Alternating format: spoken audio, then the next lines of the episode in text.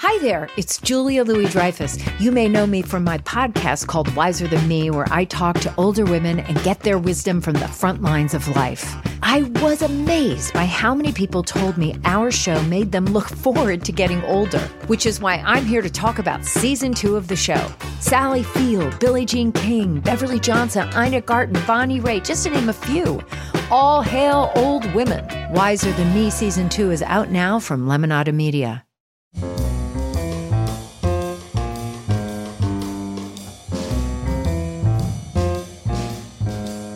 This is Merriam Webster's Word of the Day for Monday, September 24th. Brought to you by Merriam Webster's Collegiate Dictionary, 11th edition. Available from your favorite bookstore or online at www.merriam-webster.com. The word of the day for September 24th is exculpatory, spelled E X C U L P A T O R Y.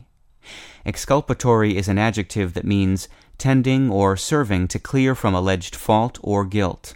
Here's the word used in a sentence. The witness's exculpatory testimony convinced the jury to find the defendant not guilty. No one will blame you for having questions about the origins of exculpatory. The adjective comes from a combination of the prefix ex, meaning out of or away from, and the Latin noun culpa, which means blame or guilt. Something exculpatory then frees one from accusations. Culpa has given English a number of other words, including the verb exculpate, meaning to clear from alleged fault or guilt. The related but lesser known terms inculpate, which means to incriminate, and inculpatory, meaning incriminating, are antonyms of exculpate and exculpatory.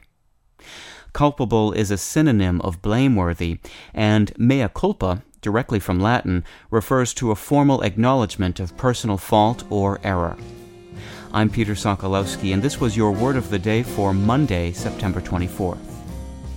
For more information, visit Merriam Webster online at www.merriam-webster.com.